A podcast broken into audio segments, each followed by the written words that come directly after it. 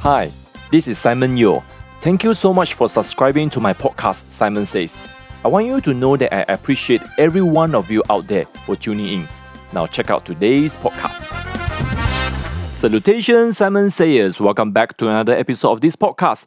One of the goals for season two of Simon Says is for us to focus more on the events and happenings in Malaysia. So far, we've been talking about the pandemic, the rule of law, the general challenge to freedom and liberty in our nations for this season. Last week, I talked about the proclamation of the emergency made by our king on the 11th of January 2021. And more than a week ago, His Majesty the King decreed that Parliament can be reconvened if there is such advice from the Prime Minister. That for me seems to be an indication that our King accepts and respects his positions as a ruler whose power and authority is subject to our constitution, which is the highest law of the land.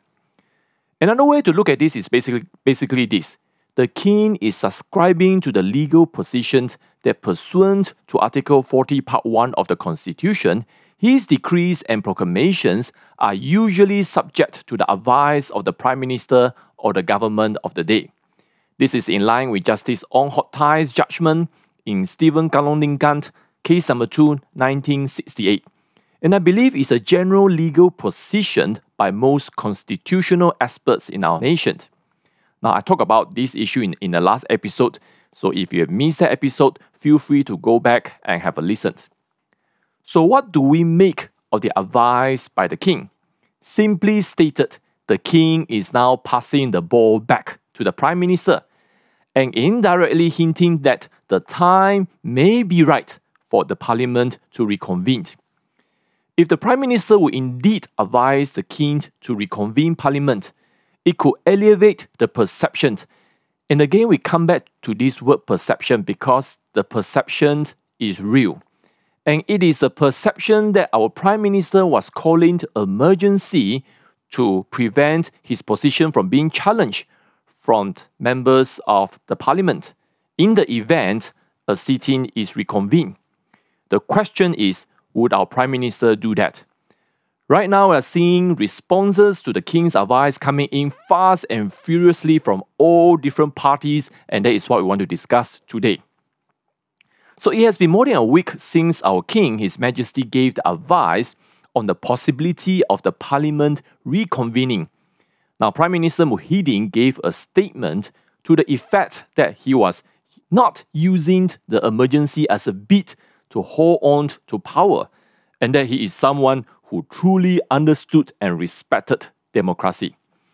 You see, when a political leader needs to come out and say, read my lips, this is what I said, this is what I meant, basically, when a person has to come out and to clarify that shows that this politician is under pressure. This politician is now backtracking.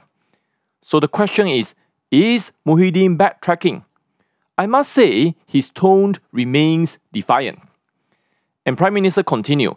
He said, I will eventually consult the king and that parliament will eventually be dissolved, paving way for an election. Now here's the thing the next general election is not due until September 2023. Why is there talk for dissolution of parliament? You see, one of Muhyiddin's supposedly ally in his Perikatan Nasional PN coalition is basically UMNO. And UMNO has been most vocal in calling for an election as a means to resolve the issue concerning the formation of a stable government. Now, UMNO, of course, felt confident and they believed they could win and is actually in a leading position to form the next federal government. Now, two things I believe contributed to this sort of thinking and mindset. Firstly, it is due to the formation of PN government, which many had deemed backdoor and not quite legitimate. Now, the legality of the formation of PN government is something quite complex and we will not discuss today. Now, since it is considered not quite legitimate, the thinking is the rakyat deserves another government. Now, the second reason is due to the performance of Pakatan Harapan PH as government for around two years. Now, fair or not, PH has been severely criticized for their numerous U turns and lack of reforms. Now, unfortunately, and this is the truth, Pakatan Harapan is being judged on a different standard than previous Barisan Nasional government. And I think partly it is due to the extremely high expectation placed upon them by the supporters and everyone else when they formed government in 2018. Now, speaking about elections, can pandemic be used to justify the delay and even postponing of a legal election? You know, I've been speaking a lot on the pandemic and how uh, that has been used by those in power as a reason to restrict freedom and liberty. The right to vote, the right to have representation of the people's choice is a fundamental right in any democratic society. So we have seen, for example, in the recent US presidential elections last year, how the rules for voting, such as the use for postal votes uh, with very little verification, those rules are being pushed without much consideration. And that caused the transparency of the whole election process, at least in the United States, to be questioned. Now, more problematic is when parties are legitimately raising issues relating to the transparency. I mean, it's freedom of speech, right? People should be able to raise certain issues if they have concerns. And unfortunately, all these voices are being suppressed and subdued. You see, one of the things that have happened in the last three to four years is the emergence of the censorship by mainstream media. Now, that's not something that is surprising for us in Malaysia because the mainstream media here has been censoring on behalf of the government for the longest time, but there is also censorship from the big tech. Now, who are the big tech? These are multinational technology companies with more power, more influence, more resources than many sovereign nations on earth. Google, for example, is one of the primary examples of big tech. They produce an internal document called the Good Censor right around 2016 after the election of Donald Trump. And the good censor basically asserts that the company has a duty, see, they frame it as a duty, to censor material which it deemed to be harmful to society. Now, here's a question I want to ask Who gives big tech the power to be investigator, prosecutor, and judge? Who gives them the power to judge what is right and wrong? So right now we're seeing a very alarming cancel culture happening on all the platforms on the big tech, on Twitter, on Facebook, on YouTube, on Reddit, everything. If your views are not compatible with their view, they just ban you, they silence you. Google, for example, is clearly unhappy with Donald Trump and more importantly, his supporters, and is arbitrarily censoring them in the manner Google shall absolutely determine. This is alarming, if not outright scary. Now, all this development is a little bit disappointing. Now, I won't say surprising because the clues are out there if you have been following the technology development and advancement. It is disappointing because in the early days of the internet, when it first became mainstream, maybe 10, maybe 15 years ago, there was this promise. And the promises made by industry biggest icons from Bill Gates of Microsoft to Larry Page of Google. And their promise was this the World Wide Web is a global town square, unbound by censors, with a worldwide audience of millions just a click away, and information was to be forever free. At last, it was not to be, but this is something which is very interesting, and I really want to take another episode, hopefully in future, to discuss this. But we will not be doing that today. So let's come back to the discussions on the king's advice in relation to the possibility of reconvening of parliament. So many responses came in, and here's some. Anwar Ibrahim, representing the Pakatan Harapan's bloc, questioned the Prime Minister's continual silence on the issue of parliament reconvening. Now, it is a response that's quite predictable for Anwar because Pakatan's Harapan position has always been that the parliament needs to be reconvened. Now we need to remember that the Perikatan Nasional Government, PN government, had already survived the passing of budget in 2020. Now, of course, at that time, they had help from the previous Barisan Nasional bloc, especially from UMNO Member of Parliament. It was a very close vote, but they survived nevertheless. But in recent times, the relationship between UMNO and Muhyiddin's Bersatu had reached all-time low to the extent that UMNO had issued a statement that it would not work with Bersatu in the next general election, GE15. Of course, at the same time, they say that we will still help Bersatu to maintain the PN government until such a time election is called. So it is like a passive aggressive sort of situation. They are like a couple no longer in love, no longer in commitment, but they have to somehow remain together for practical reasons. Interestingly, the Barisan Nasional Coalition issued a statement, and that statement was signed by UMNO's president and Barisan Nasional chairman Ahmad Zahid. So the statement called for parliament to be reconvened, and interestingly, the statement is very similar to the statement issued by Anwar Ibrahim, and some even say it's like a copy and paste statement.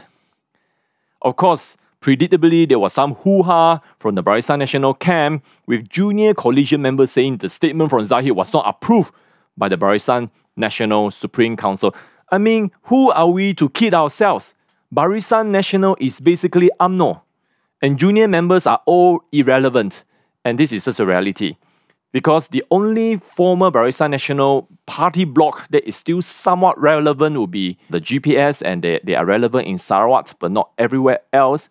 But all the junior parties, they are like just totally irrelevant. What's more important is really the final result from the internal squabblings among the different factions in UMNO. That will really determine the future of Barisan Nasional as a coalition, or not.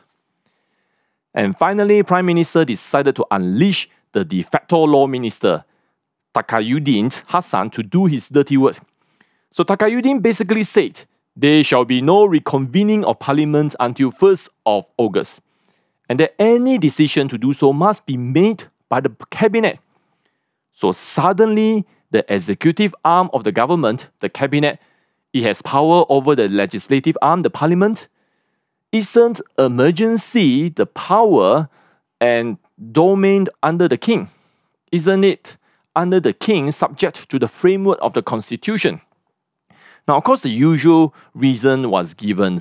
You know, COVID 19 still very dangerous. Many of the member of parliament are in high risk group. I mean, can't we have remote meeting? Can't we have online meetings? Everyone has been doing that for the past 12 months. Why not the parliament. What is so special about them? Now, predictably, Takiyuddin's statements have been blasted from the Pakatan Harapan group. And PH essentially said almost the entire nation's economic sectors have been allowed to come back to work. Why are we preventing the reconvening of the parliament? Of course, this goes back again to the perception we have been talking about since the last episode. That is, the Prime Minister is doing all that he could to prevent his position from being challenged. And a vote of no confidence, given the rocky relationship between Bersatu and UMNO at this time, is within the realm of possibility. Now, all the things I mentioned are happening with the backdrop of Member of Parliament such as Larry Sng and Steven Choong, both of PKR, pledging their support to the Prime Minister. And of course, they resigned from their respective parties. And then we also heard some state representative in Perak from DAP joining Bersatu. So this is what we call the political frogs. There has been a clamoring for anti-hopping law. That is basically you can't jump from one party to another party to be made effective in Malaysia. But I want to ask, is that really the right move? Now, granted, we have not seen in what forms and in you know what sort of substance, what sort of law that will come out from this so-called anti-hopping law, you know, because there has been discussion, but nothing concrete has been formulated. Honestly, I'm not holding my breath though. no politicians will consciously limit his or her ability to become more powerful. This is just the reality of politics. You see, political frog jumping is a double edged sword. Today, you may be doing the recruiting, tomorrow, you might be the victim. The problem, of course, is the corruption, the promise of obscene amount of cash, the promise of certain favors such as the dropping of persecutions, etc., etc. My own personal view is that the anti hopping law is not necessarily a good thing. And the reason is that you are binding an elected representative to a particular party. Now, political parties have always talked about party discipline and how one should vote in accordance to the policies of the party. That's why you have position called party whip, okay? You know, the whip that you use to, to hit people. Literally, that person is a senior leader whose job is to cause all elected representatives to fall in line with the party's positions for particular issues. Yet at the same time, the use of party whip is tactical and only applies selectively.